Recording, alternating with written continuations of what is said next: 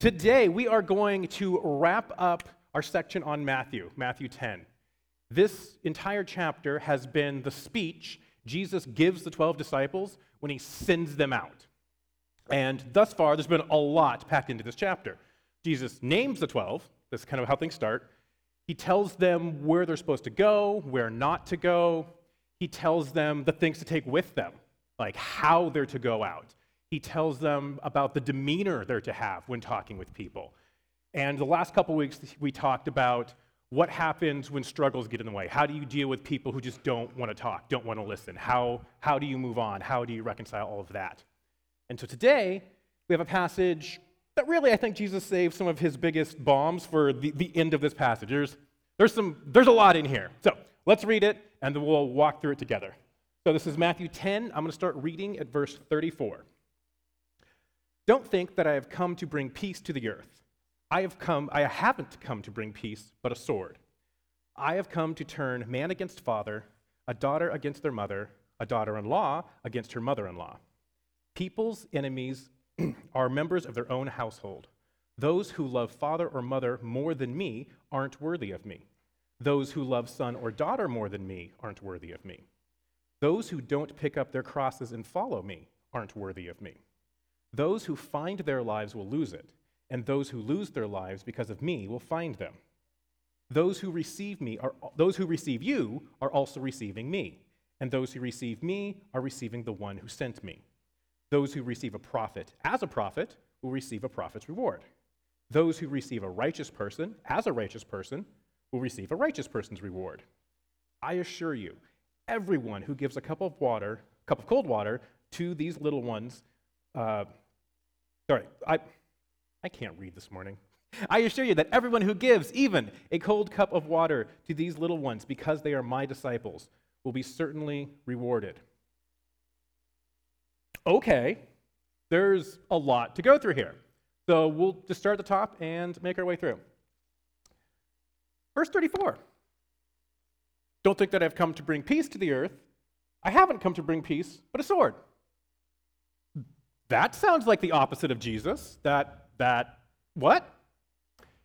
Now, what this verse isn't is a license to be violent. This is not a license to, we're going to make you become Christians by any means necessary. That leads to crusades. That leads to violence. That leads to hate. But that is not what Jesus is talking about here. What is Jesus talking about? Well, he's talking about people's reactions to the gospel, to his message, to the changes he wants to bring in. Because when you stir something up, you know, when you stir a pot up, you're going to get some pushback. You're going to get some people not responding well. You're going to get some violence that pops up. And I think a key to understanding this passage is we often mistake peace and quiet. Those are not the same thing. The, the best example I could think of was um, from Lord of the Rings. You know, with the new Rings of Power series out, I have just been back in doing a deep dive of Lord of the Rings again. So, for anyone who has watched the movies, we're talking about movies right now. You have the long expected party, Bilbo's birthday party. He puts on the ring, he leaves, the ring gets given to Frodo. Gandalf tells him, keep it secret, keep it safe, goes off, does some stuff, comes back. In the movie, how long is Gandalf gone?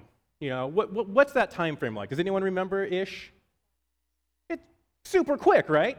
He, he's, he leaves Bilbo, basically does a quick research of the library, comes back.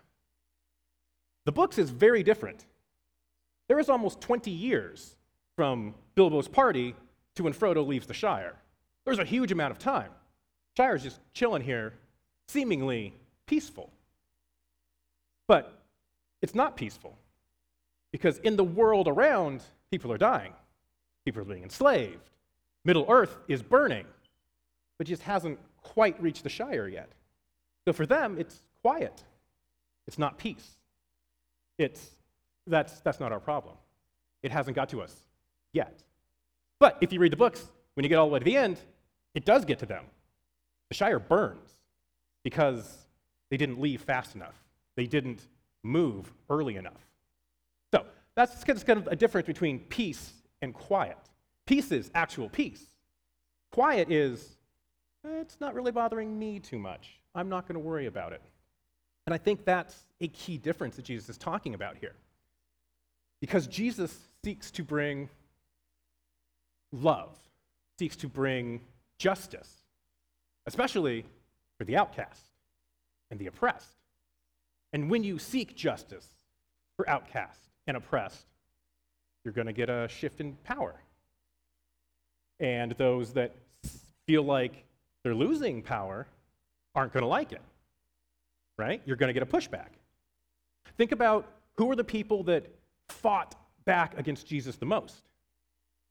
The Roman government, the ones that had all the power, and the two Jewish sects that had aligned themselves with the Roman government to keep a peace. It wasn't peace, but they were benefiting from it. So the three groups that were in power were the ones that didn't want Jesus coming in and shifting the balance of power. So Jesus knows this, knows this is coming, knows this will continue to happen.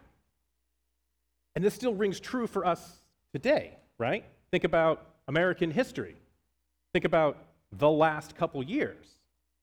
What happens when the oppressed cry out? You get pushback, you get violence. But I think that's what Jesus is talking about here. Being Christ like is going to cause an upheaval. And this upheaval potentially will even come from your own family.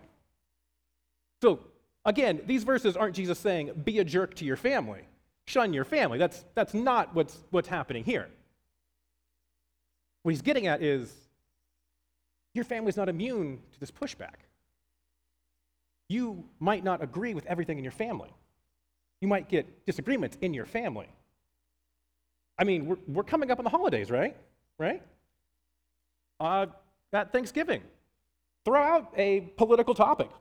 Is, are, are we going to have a nice civil discussion with everyone?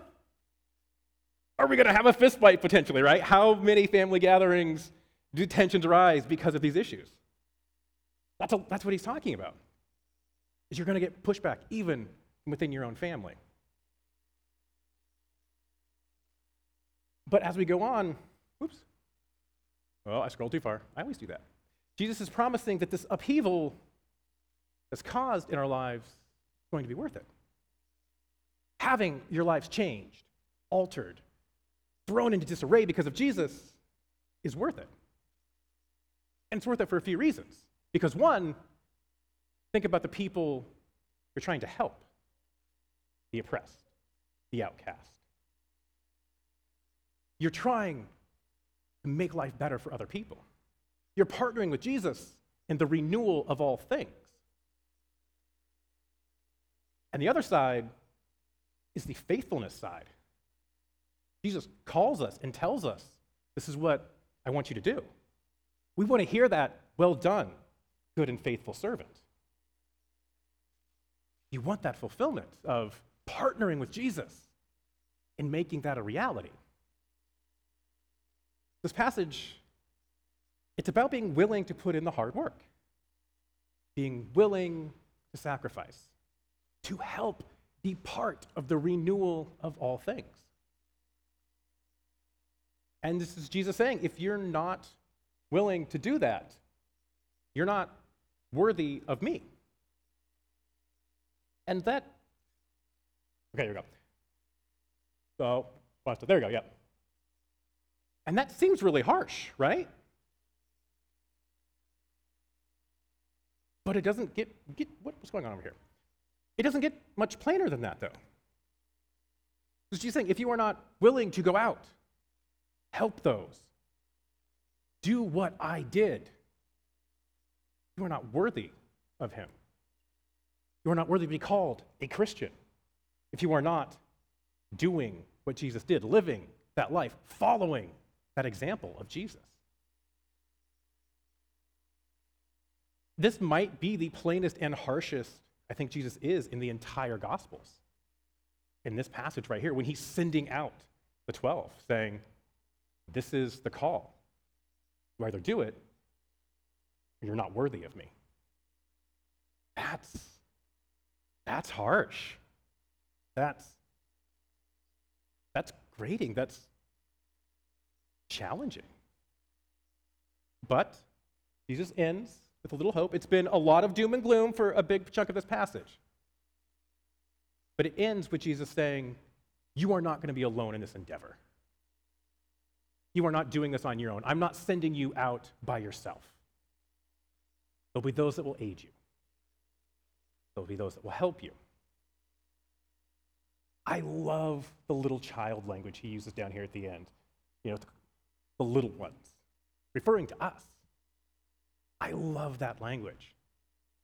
Because parents, those of you who are parents in our audience right now, think about what, what you would do for your child, what you have done for your child, how you protect them, how you love them, everything you do for them. That's the way Jesus feels about you, about us. We are the little children of Jesus. I love that at the end of a passage that has been very, very heavy, he ends it with that reminder You are all my children. Not even, you know, children, children, little ones.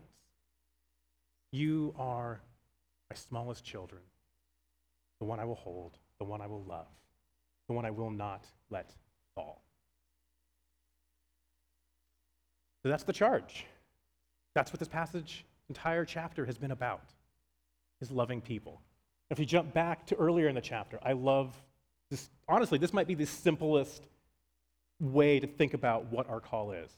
Is Jesus talking to disciples? As you go out, make this announcement The kingdom of heaven has come near. Heal the sick, raise the dead, cleanse those with disease, and throw out demons. This is our call to love people, love them completely, love their souls by spreading the good news. The kingdom of heaven has come near. And love their person, love them now, helping by doing what we can help them where they are. Notice all of these things healing the sick, raising the dead, cleansing those with disease, throwing out demons those are all things that helped the outcast. Every single one of these people in these groups, as we talked about, would have been shunned from society. They wouldn't have been allowed even in the city. This is Jesus telling the disciples go to those in the margins, help, figure out why they're marginalized, try to solve that problem, bring them in. That's the call. Love people's souls, love people's right now. And it's going to be hard, but it's doable. Because, as we talked about a couple weeks ago, we have the Holy Spirit with us, guiding us, even guiding our words, guiding us, showing us what to do. We don't have to do anything, the pressure's off of us. We just have to listen to the Holy Spirit, follow that lead. And as Lauren talked about last week, it's doable because we don't have to be afraid, because we have God with us, who's showing us the way, telling us what to do. We can let go of that fear. Not only is it doable, but it's worth it. Because we're partnering, helping with renewal of all things, partnering to make this world a better place. I know we often sometimes think about, like, well, this world is bad, it's broken, but oh, heaven, heaven's going to be good, it's going to be great. And we just don't think about this world. We've written off, given up on this world, and just cast everything to the future. When really it's about making that happen here. It's about bringing up there, down here, right now, and partnering and being a part of that. Not only is it hard, doable, it's worth it, necessary. Because, as our memory verse says, those who find their lives will lose them and those who lose their lives because of me will find them. That's what it is. It's sacrificing in this world, make this world better, partner with Jesus, to love Jesus and love others. That was the message to the 12 that Jesus had when he sent them out, and that's the message us today as we're sent out every single day. Every single day, this is the speech Jesus has for us, the challenge, the charge Jesus has for us when we leave our house. So let's take this message and run with it. That's why at River Tree, we call ourselves a missional church. We go out. We go out, we sit with people, encounter people, meet people where they are.